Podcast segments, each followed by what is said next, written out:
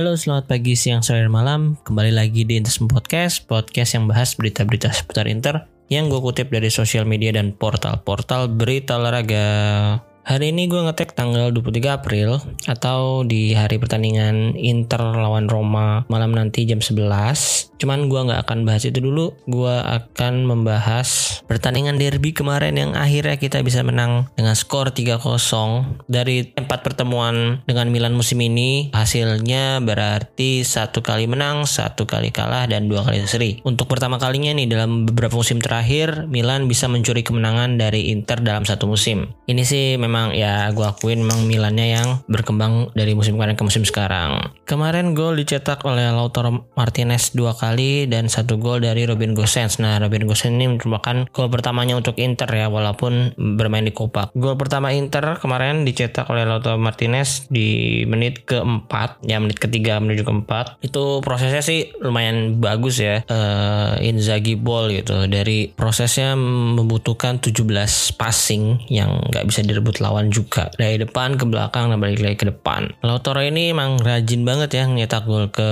gawang Milan dari musim ke musim. Bahkan pernah hat trick waktu itu yang waktu musim derbynya pakai baju special jersey itu yang gabungan dari beberapa baju home jersey beberapa tahun lalu. Dan memang statistik Lautaro Martinez dalam beberapa pertandingan terakhir juga lagi bagus nih. Uh, dia nyetak gol cukup sering sekarang. Nggak kayak waktu kemarin sempet dread out kan setelah akhirnya bisa cetak hat trick lawan Salernitana. Kemudian yang jadi bahan alibi fans-fans sebelah ya itu kejadian di gol Ismail Benacer yang harus dianulir karena Pierre Kalulu dinyatakan offset oleh wasit dan VAR. Tapi fans-fans Milan ini masih aja gue nggak tahu sih, nggak ngerti atau gimana ya sama of the game dari FIFA. Bahkan udah dijelasin kalau di law uh, offsetnya itu bunyinya kayak gini nih, gue bacain ya bahasa Inggrisnya. A player moving from or standing in an offset position is in the way of an opponent and interferes with the movement of the opponent towards the ball. This is an offside offense if it impacts on the ability of the opponent to play or challenge for the ball. If the player moves into the way of an opponent and impedes the opponent process, uh, contohnya blocks the opponent, the offense should be penalized under law 12. Atau kalau ditranslatein ke bahasa Indonesia mungkin kira-kira begini. Seorang penyerang dalam posisi offside, seorang penyerang tim sudah attacker ya, uh, pemain yang yang timnya lagi megang bola dan meng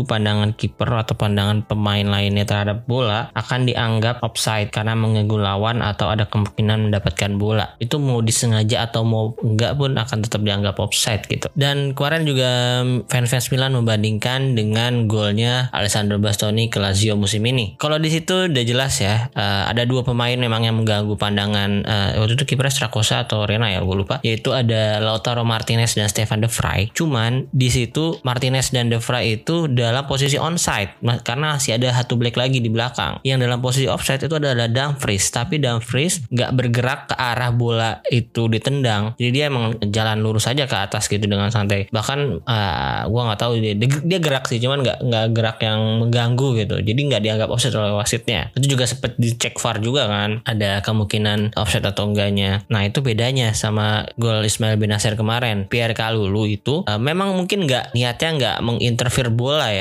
niatnya nggak ngambil bola cuman si Kalulu itu lari bergerak menuju ke atas dan menghalangi visionnya Handanovic Walaupun gue yakin juga tuh kalau kalau si Handanovic nggak kealangan Kalulu itu juga bakal nggak mau gerak juga sama aja. ya jadi ini ketolong aja lah si Handanovic sama pergerakan Kalulu ini. Dan eh, fans Milan juga protes. Itu kalau dia nggak nggak dianulir golnya itu pertandingan jalannya bisa berubah tuh. Mental Milan bisa naik. Ya kalau sih itu nggak ada yang pasti juga kan.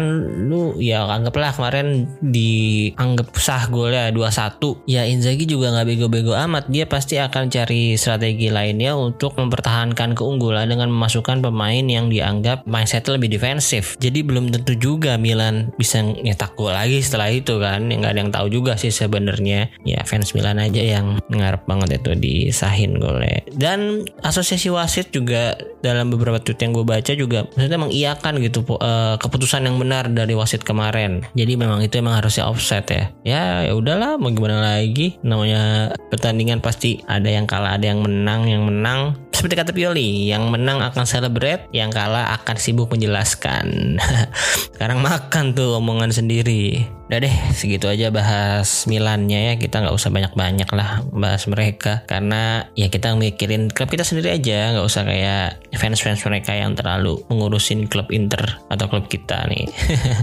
Oh ya, dalam beberapa pertandingan terakhir, tiga pertandingan terakhir tepatnya, Simone Inzaghi tidak memainkan duet striker Lautaro dan Zeko yang memang dari beberapa pertandingan terakhir juga nggak berjalan dengan baik ya.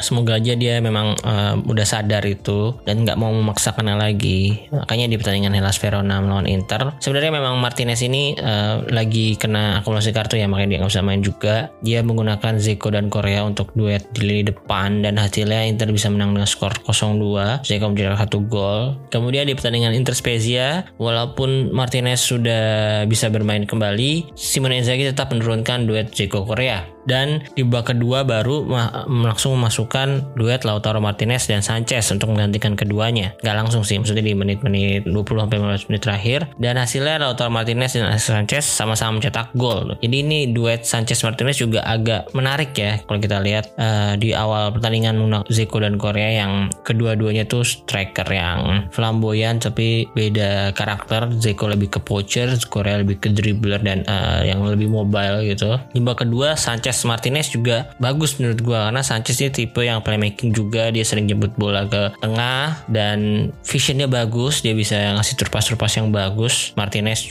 Martinez di sini juga lebih ke goal getter yang mobile tapi klinis juga ya. Di ini klinis sih cukup klinis dia. Ya dua-duanya saling uh, Martinez juga ngasih satu assist ke Alexis Sanchez di akhir pertandingan. Dan itu menurut gue strategi yang bagus dari Inzaghi ya. Kemudian di pertandingan kemarin lawan Milan ini ada duet yang berbeda lagi untuk memulai pertandingan yaitu ada Martinez dan Korea yang menurut gua hasilnya juga gak kalah bagus. Ini sempat dicoba di waktu pertandingan kapan gitu ya, masih di paruh pertama. Cuman sayangnya uh, di awal-awal babak pertama Korea langsung mengalami cedera jadi nggak bisa berlanjut tuh uh, duet striker ini. Hasilnya Martinez mencetakkan dua gol kemarin. Keduanya dari proses yang bagus. Pertama dari yang tadi gue bilang 17 passing sebelum Darmian memberikan crossing dan Martinez langsung langsung uh, first time volley ya Kedua dari umpannya Korea langsung nih dari terupasnya Korea dari skema serangan balik yang luput dari perangkat offside-nya Milan. Ini juga cukup bagus finishingnya Martinez mencip bola melewati Mike Mainan dan gua Simone Inzaghi harus mempertahankan duet ini duet Martinez Korea jangan balik-balik lagi dulu ke Martinez Zeko karena ya memang lagi nggak berjalan dengan baik gitu. Chemistry-nya lagi kurang. Dua-duanya itu menurut gua nggak ada satu karakteristik karakteristik yang dominan bisa ngasih vision atau uh, dribble yang bagus kayak Korea gitu. Jadi memang salah satu butuh yang seperti itu. Sebenarnya di sini Martinez juga lebih ke striker yang cukup komplit sih. Dia juga bisa dribble, dia bisa shootingnya bagus, dia bisa klinis juga di depan gawang. Cuman harus balance sih menurut gue ada satu yang memang target man yang bener-bener, satu yang mencari ruang gitu. Ya sejauh ini sih duet Korea Martinez lawan Milan kemarin gue masih merasa yang terbaik untuk saat ini ya untuk saat ini. Semoga aja Inzaghi juga berpikir demikian dan tidak akan menurunkan Martinez uh, Zeko lagi dalam beberapa pertandingan ke depan. Karena dalam beberapa artikel yang gue baca di Twitter yang lewat timeline gue tuh ada yang bilang kalau malam ini nanti bakalan balik lagi ke Lautaro Zeko ya. Semoga aja enggak lah ya. Kalau menurut kalian siapa duet yang paling work saat ini ya? Yang lagi bagus chemistry-nya sekarang. Ya kalian boleh diskusi juga mungkin di kolom komentar Instagram atau di kolom reply di Twitter. Nanti kalian reply aja langsung. Menurut kalian siapa yang lagi oke okay mainnya saat ini? Oh ya, mungkin gue akan sedikit uh, flashback ke belakang nih dari tahun 2000-an. Siapa aja sih duet-duet striker Inter dari musim ke musim mulai dari tahun 2000 sampai sekarang. Gue mungkin gak akan membahas detail, cuman gue akan merimain aja, merimain dari ingatan teman-teman dan gue juga sebenarnya nggak terlalu ingat juga sih kalau awal-awal 2000-an karena belum mengalami benar-benar jadi fans Inter. Oke, mungkin dari musim 2000 2001 di sini ada duet yang sebenarnya gue suka juga nih. Ada Vieri dan Rekoba yang kalau di semua pertandingan itu mereka berhasil mencetakkan Vieri 19 gol, Rekoba 13 gol. Kalau digabung 32 gol nih. Sebenarnya di musim ini ada Ivan Zamorano tapi dia hanya bermain 6 kali mencetak satu gol dan juga ada striker il fenomeno yaitu Ronaldo. Tapi di musim ini Ronaldo lagi cedera jadi dia nggak main satu musim full sayangnya. Oke, next ke musim 2001-2002 kita ada duet striker Fieri dan Calon yang mencetakkan Fieri cetak 45 gol, Calon 15 gol, total 40 gol di semua pertandingan. Selain mereka berdua, ada Ventola nih idolanya Erick Thohir yang mencetakkan 9 gol dan di bawahnya lagi ada Ronaldo yang sudah mulai cukup pulih dari cederanya cuman belum terlalu dipaksakan dia hanya bermain sebanyak 15 pertandingan musim itu. Kemudian ada juga Rekoba yang bermain 22 pertandingan. Nampaknya musim ini Rekoba juga lagi nggak fit 100%. Dia hanya berhasil mencetak 6 gol. Oh ya, karena ini gue bahasnya duet ya. Jadi gue sebenarnya sih hanya uh, ini dua striker utamanya aja ya. Oke, okay, next kita ke musim 2002-2003. Di sini ada duet Fieri dan Crespo. Kalau di semua pertandingan Fieri mencetakkan 27 gol, Crespo 16 gol. Ini Fieri juga cukup konsisten ya mencetakkan 20 gol dalam uh, dua musim yang berturut-turut gitu. Next ke musim 2003-2004 ada duet striker Fieri Adriano nih. Cuman uh, musim ini juga kurang kurang ini ya, kurang tajam-tajam banget. Sebenarnya sih bukan kurang tajam ya karena musim ini tuh strikernya rata menurut gua. Ini ada 5 striker yang eh, sebenarnya tiga dari 5 itu mencetakkan double digit score. Tapi 5 striker ini juga cukup bagus dari statistiknya. Kalau kita bandingkan sebenarnya duet utamanya sih Fieri Martins ya karena mereka bermain dengan cukup banyak. Fieri mencetakkan 17 gol, Martin 10 gol. Uh, di sini Adriano hanya bermain 16 kali, tapi dari 16 kali pertandingan yang dia mainkan dia berhasil mencetak 9 gol, hampir double digit nih. Uh, kemudian ada Rekoba yang mencetak 11 gol dan Julio Cruz yang mencetak 8 gol. Kalau menurut gue sih di musim ini duet yang sebenarnya yaitu ya si Fieri dan Martins ya Rekoba lebih agak ke AMF musim itu. Next kita ke musim 2004-2005. Di sini uh, pelatihnya udah Roberto Mancini ya musim ini masih tetap menggunakan striker-striker yang sama yaitu ada Adriano Martins Fieri Recoba dan Julio Cruz cuman duet utamanya menurut gue di musim ini ada Adriano dan Martins Adriano ini musim terbaiknya menurut gue ya 2004-2005 dia berhasil mencetakkan 26 gol dari 39 pertandingan dan Martins 16 gol dari 39 pertandingan. Kalau dijumlahin jumlahnya 42 wow. Kalau Fieri uh, performanya agak sedikit menurun nih setelah musim kemarin mencetakkan 20 gol minimal. Musim ini dia cuma 14 gol, Leo Cruz 7 gol. Oke, next ke musim 2005-2006 di musim ini akhirnya Inter bisa menjuarai liga lagi setelah beberapa musim tanpa gelar juga. Di musim ini duet striker utamanya menurut gue tetap Adriano dan Martins yang berhasil mencetakkan 30 gol kalau dijumlahkan. Adriano 19 gol, Martin 11 gol. Cuman yang menarik di sini ada nama Julio Cruz sang super sub yang juga berhasil mencetak 19 gol. Wow, ini sama jumlahnya kayak Adriano ya. Cuman ini gue gue masih inget sih, nggak inget banget cuman aduh di musim ini tuh Julio Cruz ya benar-benar cuman main 20 menit terakhir 15 terakhir. Uh, dia jarang banget uh, main dari menit awal. Kalau di sini sih dia main dari menit awal hanya 21 pertandingan. Jadi jadi starter. Sedangkan Adriano 23 pertandingan. Menitnya juga Adriano 3174 Martins 2392 dan Cruz hanya 2035 menit. Nah ini menarik ya kita punya pemain seperti Julia Cruz musim 2005-2006 dan mungkin salah satu faktor juga Inter bisa menjuarai liga musim itu. Ya selain ini ya apa kasus-kasus itulah ya nggak usah kita bahas. Karena ya mempunyai bench yang dengan kualitas bagus seperti Julio Cruz terus di sana juga ada kayak main-main backup juga ya kayak Stankovic aja di sini masih backup menurut gue. Yang lebih sering itu Veron terus ada siapa lagi Solari ya juga lumayan backnya ada Nicolas Burdiso terus ada Zemaria juga yang itu udah udah decline sih menurut gue waktu itu juga ya di sektor kiper juga penting musim itu ada Toldo dan Julio Cesar yang kedua-duanya masih dalam top performance menurut gue oke okay, next ke musim 2006-2007 di sini ada duet striker yang cukup menarik juga buat gue yaitu ada Ibrahimovic dan Crespo. Keduanya berhasil mencetakkan 30 gol kalau dijumlahkan untuk semua pertandingan. Ibra 15 Crespo juga 15 di musim ini sebenarnya Adriano masih ada, cuman gue nggak tahu ini cedera atau emang udah kasus uh, orang tuanya meninggal waktu itu ya. Dan lagi-lagi Julio Cruz di musim ini berhasil mencetak double digit gol juga dengan 10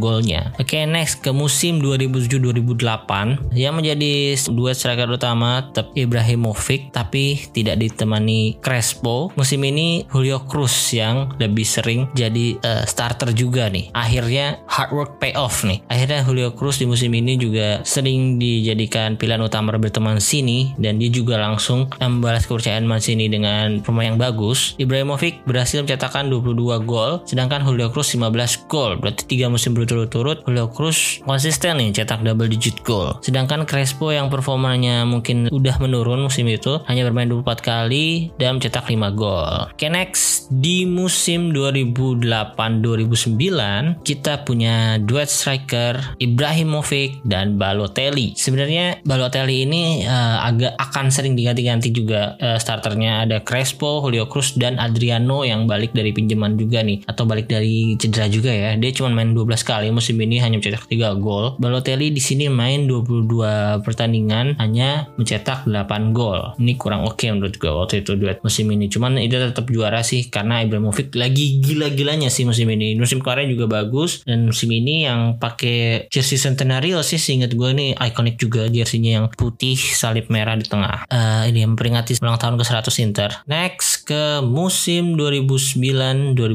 atau treble musim, treble season for Inter. Di sini ada duet yang baru banget dipakai maksudnya bermain untuk Inter didatangkan musim itu yaitu Diego Milito dan Samuel Eto'o. Ini sih gila ya maksud menurut gue ini mereka musim pertama mereka main bareng loh. Musim mereka pertama main bareng langsung bawa treble. Eto'o sebelumnya juga treble dari Barcelona, Milito dari ya dari scouting yang bagus dari uh, tim Inter sih dari Genoa gitu. Siapa sangka gitu dia bisa membawa Inter juara dan mencetak dua gol penting di final Liga Champions lawan Bayern Munchen. Kalau dijumlahin keduanya berhasil mencetakkan 42 gol. Nah, Diego Milito 28 gol, hampir 30, Eto'o 14 gol. Kemudian di bawahnya ada Balotelli. Sebenarnya yang striker utama juga di sini ada Pandev ya ganti-gantian sama Balotelli. Oh enggak deh, Balotelli. Balotelli sini main 34 kali, Pandev 25 kali. Karena di sini uh, Mourinho bermain 4-3-3 nih, lebih ke tapi kadang-kadang Eto'o-nya bisa sampai belakang juga sih, bisa ke 4-5-1. Oke, okay, next ke musim 2010-2011 belum banter era sih udah menjelang aja nih. Di sini pelatihnya udah Rafael Benitez dan Leonardo. Inter uh, memiliki duet striker sebenarnya nggak jauh beda dari musim sebelumnya, tapi Milito ini ha gua gua rasa agak cedera ya. Cedera ini mengganggu performa Milito ya. Harusnya lebih bisa naik lagi performanya tapi sayang sekali uh, decline mulai musim ini. Dia hanya bermain 23 kali dan mencetakkan 5 gol. Nah, posisinya digantikan oleh Gianpaolo Pazzini. Nah, jadi duet Gianpaolo Pazzini dan Eto'o hanya berhasil mencetakkan 32 gol. Eto'o 21 gol naik dari musim kemarin, Pazzini 11 gol. Oke, next ke musim 2011-2012, Inter memiliki duet Diego Milito dan Gianpaolo Pazzini. Di sini Eto'o udah dijual ke Anzima Cakala ya dengan nilai transfer yang lumayan. Tapi sayangnya duet Milito dan Pazzini hanya berhasil mencetakkan 34 gol. Di sini Milito udah cukup kembali ke performa terbaiknya dengan mencetakkan 26 gol dari 40 pertandingan. Tapi Pazini sayang sekali cuma berhasil mencetakkan 8 gol. Oh ya, di musim ini juga ada dua striker yang uh, baru dibeli yaitu ada Zarate dan Forlan. Sayangnya kedua striker Latin tersebut kurang bisa menunjukkan performa yang bagus. Kalau menurut gue sih Zarate lumayan ya, tapi emang dia bukan goal getter ya, dia lebih ke winger juga. Forlan yang sangat mengecewakan cuma dua gol padahal di Piala Dunia kan dia jadi top skor Piala Dunia kalau salah ya membawa Uruguay berhasil merebut peringkat ketiga World Cup. Sayangnya di klub di Inter malah flop. Oke, next ke oh ini udah awal-awal banter era nih 2012-2013. Kipernya juga udah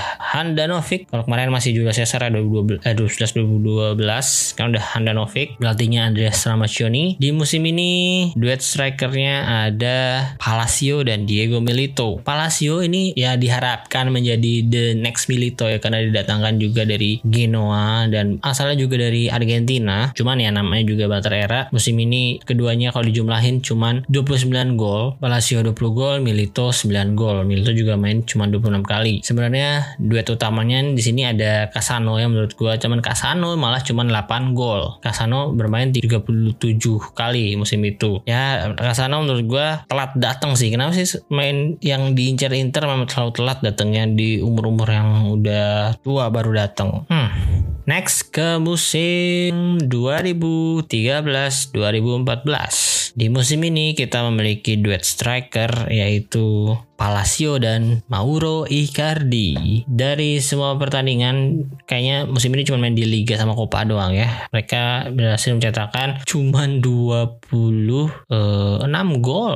Wow, 26 gol doang loh. Palacio 17 gol, Icardi 9 gol. Milito di sini juga cedera lagi, dia cuma berhasil mencetakkan 2 gol. Wow, ini musim yang berat ya. Di musim ini juga ada the new Karim Benzema, the next Karim Benzema yaitu Isa Ishak Belfodil yang main 8 kali dengan 0 gol 0 0. Oke, okay, next ke musim 2000 2014-2015 di musim ini duet striker Palacio Icardi udah mulai berjalan dengan baik. Dan di musim ini juga ada Dani Osvaldo yang awal-awal musim juga jadi partner Icardi yang baik. Aduh tapi sayang banget ya si Osvaldo ini berulah. Sebenarnya Icardi juga berulah sih. Ya sama-sama egonya gede sih main Argentina ini. Mana sih sayang banget si Johnny Depp ini nih. Johnny Depp juga sekarang lagi kena masalah juga kan uh, masalahnya dengan Amber Heard dan Disney juga yang dia dikeluarkan dari Project Pirates of Caribbean. Oke lah dah itu intermezzo aja. Musim ini kebalikannya nih. Palacio yang cuma nyetak 8 gol atau yang di bawah 10 gol. Icardi yang udah step up dengan 22 gol. Dari ini perkembangannya cukup bagus saya Icardi dari cuma mencetak 9 gol ke 22 gol. Padahal di ini tengahnya cuma disokong oleh uh, main-main uh, seperti Gusmanovic, Guarin, Hernandez Mungkin ada Kovacic di sini yang bagus, terus ada Brozovic juga di sini cuma main 12 kali, belum menemukan performa terbaiknya ya dan hampir dijual juga. Oke okay, next ke musim 2015-2016, musim pertama sebenarnya nggak musim pertama sih, di musim kemarin juga, eh, musim sebelumnya itu Mancini udah balik lagi setelah Walter Mazzari gagal. Nah di musim ini Mancini juga nggak terlalu berhasil karena kalau nggak salah dia main 4-2-3-1 di sini ya. Strikernya sebenarnya nggak duet-duet banget di sini karena Icardi jadi striker tunggal di kirinya Perisic kanannya Palacio gitu. Kadang-kadang ada Miaik juga Stefan Jovetic juga kadang-kadang menggantikan posisi Icardi. Ya siapa yang mau gue anggap duetnya Icardi musim ini ya? Aeder enggak. Ya mungkin Perisic nih. Ini mungkin awal-awal ada terbentuknya hashtag Perisic to Icardi. Perisic di sini berhasil mencetakkan 7 gol sedangkan Icardi hanya 16 gol. Oke okay, next ke musim 2016-2017 di musim ini sama karena pelatihnya ada Frank De Boer, ada tiga pelatih musim ini, Frank De Boer, Stefano Vecchi dan Stefano Pioli. Ketiganya itu bermain dengan satu striker. Jadi nggak ada teman duetnya Icardi di depan yang benar-benar striker juga. Mungkin ada Eder, ada Palacio juga, tapi ada Palacio di, di musim ini nah, sering cedera juga. Sebenarnya ada Gabriel Barbosa atau Gabigol yang sayang sekali gagal menunjukkan performa terbaiknya dan hanya mencetak satu gol. Itu gue inget banget lawan Bolonya di Renato Del Ara. Itu habis dia golin cuma tap in doang golnya.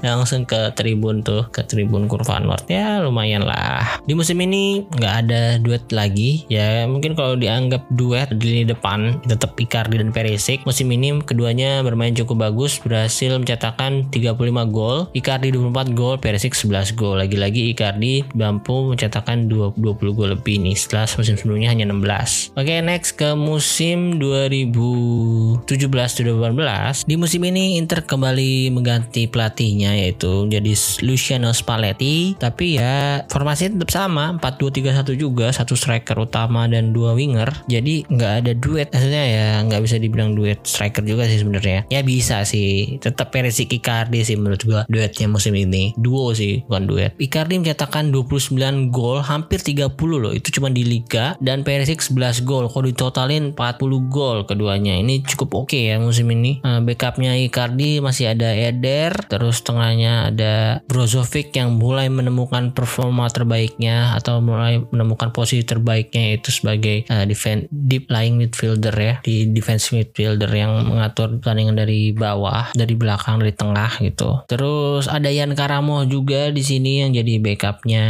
Kandreva, terus Gabriel Barbosa tapi nggak main satu pertandingan pun, cuman call up tapi without playing. Jovetic juga ada call up without playing. Hmm, ada Zaniolo di sini up without playing juga. Dia masih di Primavera Inter. Oke, okay, next ke musim 2018-2019 kita memiliki duet striker. Sebenarnya Lautaro Martinez tuh musim ini udah mulai ini ya, udah dibeli di Inter juga dan langsung uh, dapat kepercayaan beberapa kali main. Cuman sayangnya Icardi sama Martinez ini nggak, gua rasa sih jarang ya dimainin bareng kecuali kalau Inter lagi ketinggalan doang musim itu. Maksudnya lagi ya ketinggalan 1-0 atau 2-0. Uh, kalau lagi starter itu nggak mungkin mereka main bareng terus lagi kondisi menang pun jarang ya. Mungkin satu kali dua kali doang main barengnya gitu dicoba main bareng. Karena ya berarti masih Spalletti masih pakai satu satu striker. Di sini duet Icardi Perisic udah mulai nggak berjalan dengan baik karena Icardi hanya mencetak 15 gol sedangkan Perisic hanya 9 gol. Martinez di bawahnya ada 7 gol lumayan sih sebenarnya. Next kita ke musim 2019-2020 di mana pelatihnya udah Antonio Conte yang menggunakan dua striker. Eh ya kemarin musim, eh, musim 2018-2019 itu juga kenapa Icardi bisa cuma 15 gol ya di akhir-akhir jadi tengah ke akhir sih itu ada masalah kan. Wanda-Wanda itu emang tau lah kesel banget gua mengintervensi ya bukan mengintervensi sih menyetir Icardi ya. Ya Icardinya terlalu bucin sih. di musim 2019-20 Icardi dijual dipinjamkan dulu sih ke PSG terus baru ditebus. Tapi di musim ini kita mempunyai dua duet striker yang bagus menurut gue dengan total 53 gol loh langsung di musim pertamanya mereka sebagai duet. Di sini ada Romelu Lukaku dengan 32 gol dan Lautaro Martinez dengan 21 gol untuk semua pertandingan. Wow, ini gue nggak tahu rekor atau enggak ya untuk duet pertama. Cuman ini banyak banget. Di musim ini Inter belum berhasil dapatkan gelar, cuman mendapatkan dua runner up, satu dari runner up di Liga dan satu dari runner up di Europa League ya. Sayang sekali. Selain Lukaku dan Martinez di sini backup strikernya ada Alexis Sanchez yang hanya mencetakkan 4 gol. Selebihnya eh, nggak ada pemain yang lebih atau nggak ada pemain yang bisa mencetakkan double digit goal selain Romelu Lukaku dan Martinez. Yang lain hanya ada Kandreva yang langsung dibawahi dengan 5 gol. Terus ke bawahnya 4 gol ke bawah. Nggak ada yang di atas 5 lagi bahkan. Next di musim kemarin di musim 2020-2021 kita juga masih menggunakan duet striker yang bagus menurut gua yaitu Romelu Lukaku dan Lautaro Martinez. Keduanya berhasil kalau dijumlahkan berhasil mencetakkan gol 41, Lukaku 24, Martinez 17 gol. Di musim ini pemain-pemain lainnya juga lumayan produktif ya. Sanchez 7 gol, Ashraf Hakimi yang posisinya sebagai right wing back juga 7 gol, Perisic yang musim ini sebenarnya bagus. Musim kemarin sama musim ini tuh uh, musim dua musim terbaik Perisic menurut gua. Selain waktu di awal-awal ya, waktu dia masih ada Cardi. Di musim ini walaupun hanya mencetakkan 4 gol, uh, menurut gua asisnya juga lumayan banyak. Sayangnya sih di sini gue nggak bisa lihat asisnya dan perannya itu loh perannya di squad Conte sangat vital ya. Dia Conte bisa merubah Perisic dari LMF ya bahkan awalnya dulu LWF berarti dia dulu di LWF ke LMF sekarang ke LWB loh gara-gara Conte ucap si Perisic pemain paling konsisten juga berarti ya kalau kita lihat dari statistiknya dari awal dia bergabung ke Inter sampai uh, musim sekarang bahkan dia sempat dipinjamkan juga ke Bayern Munchen mendapatkan gelar treble. Sekarang juga Perisic masih jadi kunci utama dari squad Simone Inzaghi. Syarat to Perisic.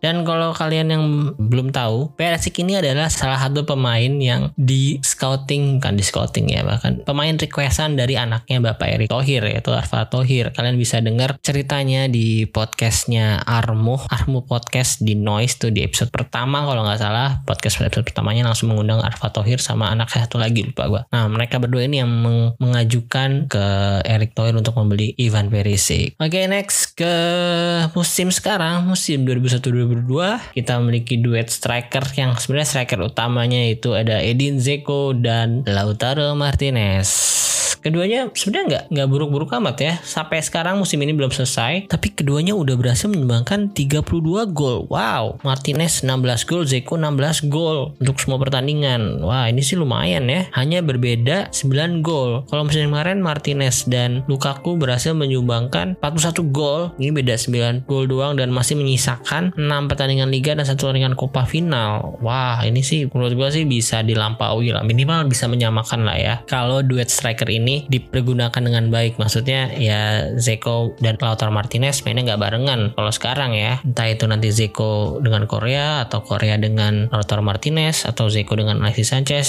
Ya, semoga Inzaghi bisa menemukan pairing yang terbaik untuk sisa musim ini. Oke, mungkin segitu untuk pembahasan duet-duet striker dari tahun 2000-an sampai sekarang. Statistik yang gue baca tadi gue dapat dari situs bdfootball.com, bdfutbol.com.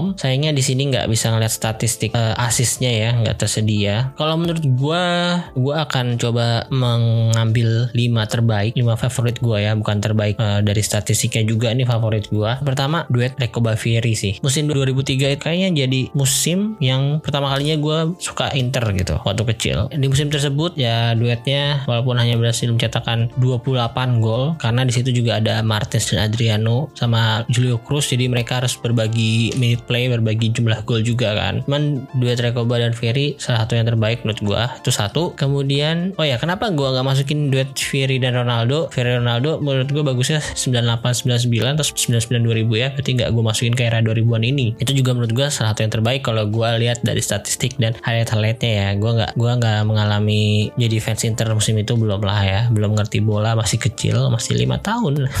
Oke okay, next yang menurut gue terbaik ada duet Adriano dan Ibrahimovic ya. Ini di musim berapa berarti ya? 2006-2007 lah ya mungkin. Walaupun sebenarnya di musim ini Adriano juga udah menurun sih. Adriano tuh picknya di musim 2005-2006 menurut gue di musim ini Adriano cuman bermain 26 dan cetak 5 gol. Sebenarnya duet utama musim ini Ibrahimovic sama Crespo. Cuman kalian tau lah kalau kalian uh, sering main winning eleven atau PES zaman-zaman itu kalau pakai Inter duetnya pasti kalian akan masangnya Ibrahimovic sama Adriano dan itu udah unstoppable kalau kalian main pakai Inter gitu. Ibrahimovicnya larinya kenceng shootnya bagus. Adriano Torres 19 eh 99 kalau PS2 udah 99 ya. Body balance 99 wah unstoppable lah menurut gua. Itu kedua. Next ketiga. Ya nggak bisa dipungkiri sih. Duet striker terbaik yaitu ada Diego Milito dan Eto'o. Di musim pertamanya mereka langsung dapat gelar treble. Wah,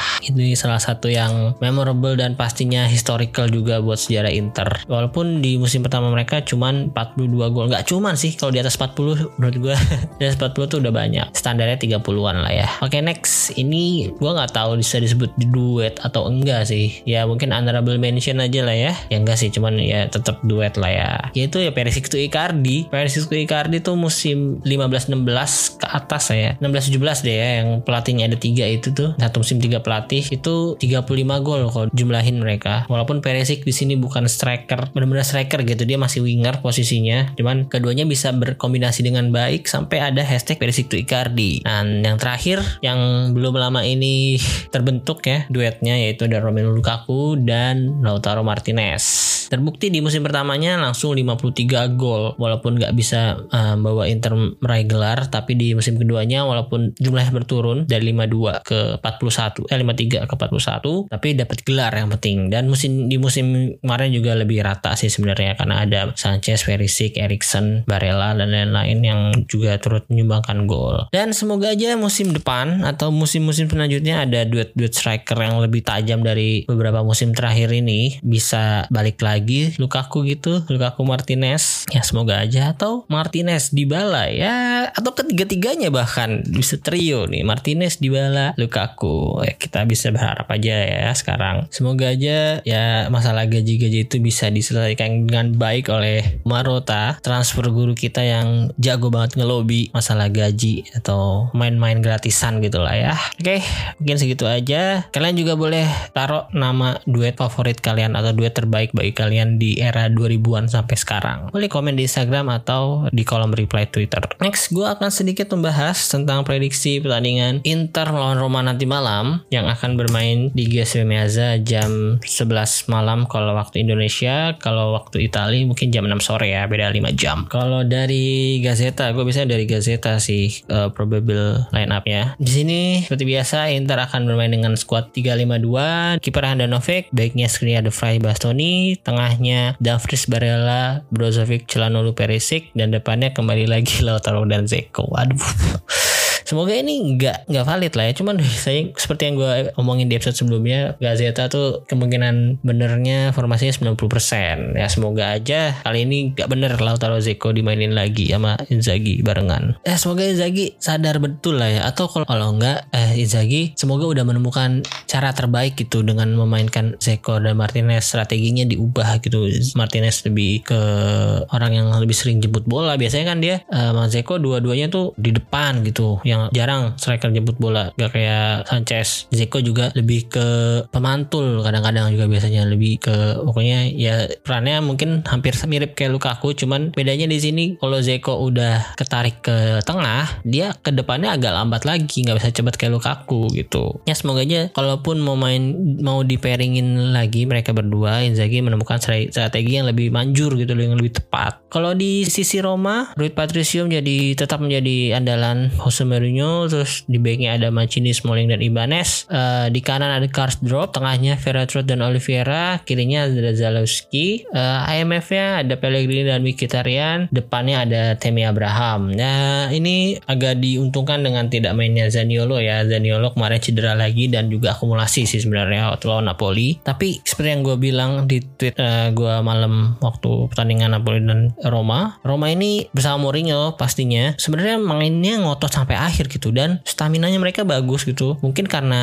ini yang bagus juga ya apa rotasi main yang bagus ya. Ini aja si Mourinho mainin Zalewski nih. Gue nggak tahu Zalewski siapa dan pastinya ini pemain muda ya karena nomornya aja 59 selain ada Zalewski untuk sisi kirinya dia juga masih ada uh, El Sharawi yang selalu disimpan dari bangku cadangan ini mungkin memang selama main di liga yang kurang kompetitif Sharawi belum mendapatkan kondisi fit terbaiknya gitu. Jadi masih belum bisa menjadi main utama lagi. Yang harus diwaspadi udah pasti Temi Abraham selain bisa cetak gol dia juga bisa nge-serve temennya dengan baik. Mana aja di assist kan? Nggak selalu harus cetak gol. Dan ada Avenagian yang masih disimpan juga di bangku cadangan. Main ini eksplosif sih kenceng. Cuman memang kalau lawan Skriniar sih gue yakin Skriniar nggak akan terlalu kesulitan. Selain itu ada masih ada Spinazzola terus Maitland Niles Igor Shomurudov juga yang waktu musim kemarin main di Genoa ya kalau nggak salah.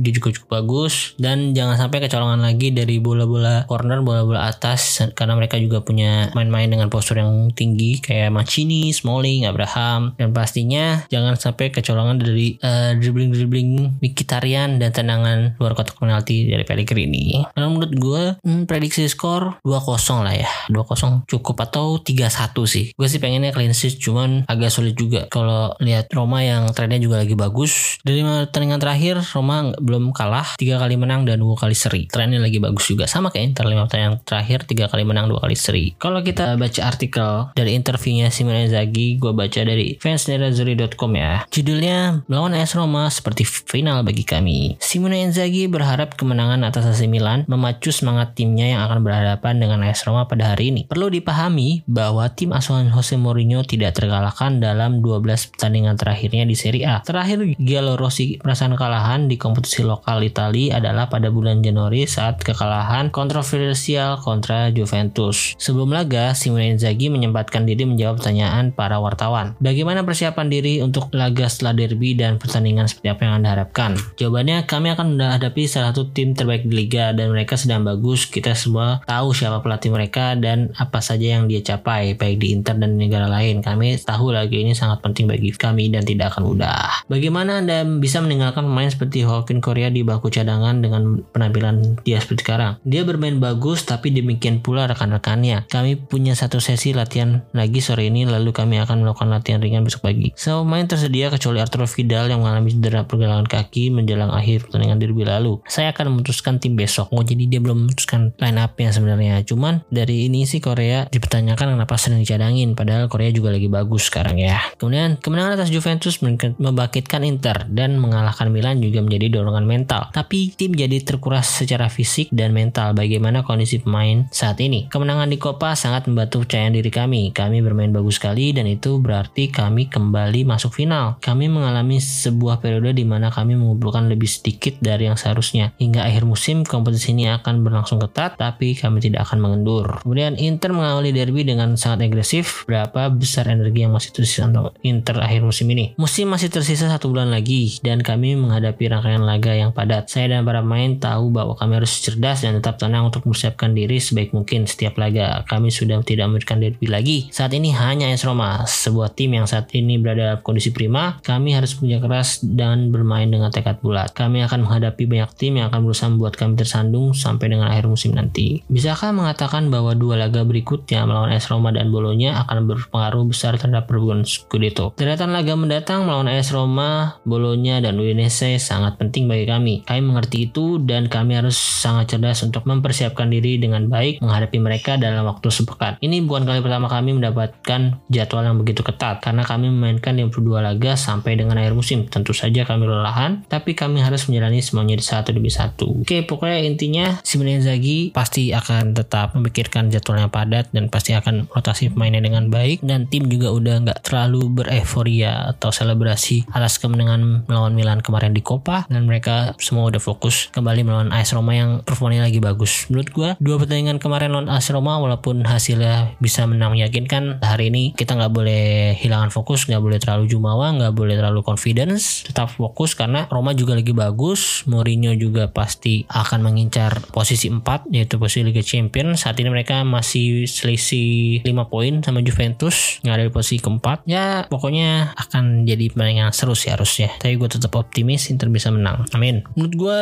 yang akan ngegolin Zeko akan kembali ngegolin lawan mantan timnya dan satu gol lagi dari Hokin Korea. Jadi prediksi gue 2-0 sih. Kalaupun 3-1 satu gol terakhir kayaknya nggak Lautaro Martinez sih. Mungkin akan dari Barella atau Calhanoglu. Semoga prediksi gue benar lagi ya. Oke, mungkin segitu aja. Terima kasih untuk teman-teman yang udah mendengarkan sampai menit kesekian. Jangan lupa di follow akun sosial medianya. Kalau Instagram ada di Podcast, di Twitter ada Interisme Media. Sekali lagi terima kasih. Arif Forza Inter.